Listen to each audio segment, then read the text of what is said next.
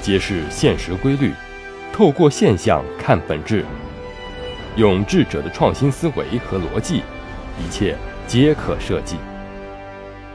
强者思维，作者李梦瑶，播讲陈二步。设计出来的人生更加幸福。如果人生是一个漫长的流水线，我们可以针对自己的不同情况。制定一条专属的流水线，按部就班的进行下去，就当拿着一份人生的策划方案对着执行。如果你愿意，还可以写一份备用方案。很多人年轻的时候对这套理论自然是不屑一顾的，向往自由恣意的人生。后来被现实击中后，终于明白，设计出来的人生也许并不那么糟糕，反而可以在过好人生这件事上。达到效率和效益最大化。流程意味着简单、规范、便捷。如果我们能够将人生经过复盘后，综合自己的情况做个梳理与规划，能走上流程的全部提前设计好，然后坚决执行，节省下来的大部分时间完全可以自我创新和丰富化，也就是工业化的基础上艺术化。无限的发展自己的思维与创意，在设计人生的事情上，我们提倡的是设计自己的人生，并非由别人设计你的人生，这两者还是有很大区别的。很多八零后都知道，随着意识形态的启蒙，那个年代的家长因为自身出身问题或条件逐渐变好，开始崇尚精英培养模式。从小就为子女制定了一条适合家长自己，但并不适合自己孩子的人生路。很多孩子在长大后成家立业了，仍摆脱不了被塑造后人生的别扭和落寞。我们自小一定见过这样的同龄人：某位女孩，父母是知名的媒体人，自幼教她写作，发表在各个媒体下，替她笼络各种资源。从小塑造成名人，四处接受专访，替他决定学校、选择专业。毕业后，为他量身选择名利双收的工作，最终成了教育的最典型反面代表之一。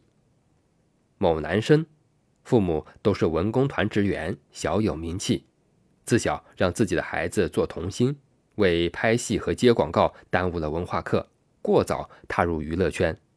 三岁起做童星。过了四十年，依旧还在名利场摸爬滚打，从来没有体验过另一种人生。任何一个人在很小的时候是没有办法设计自己的人生的。这个时候，任何人为他做主设计，都不是他真正想要的，那是别人套的模子，是按别人的想法设计的。等他在模具里长成型了，长大了。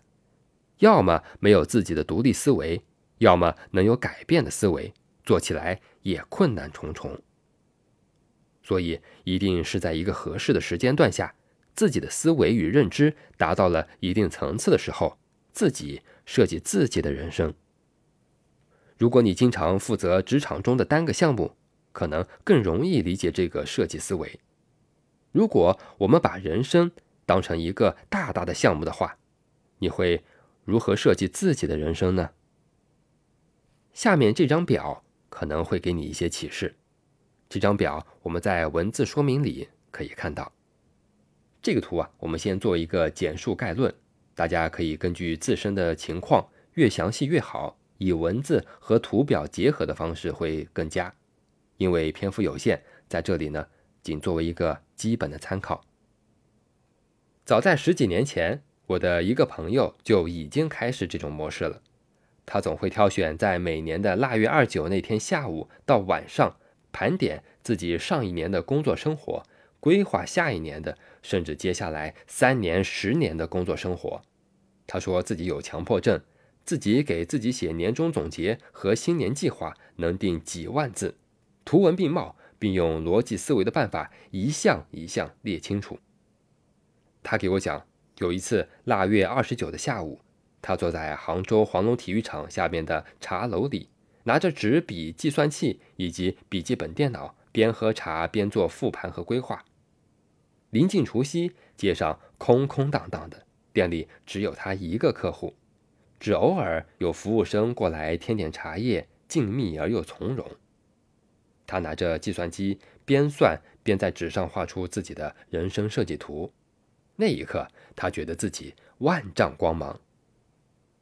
那一年是世界经济发生危机的那年，全世界商业都陷入了停摆和下行的困境中，他的公司也受到了不小的冲击，本来也很焦虑。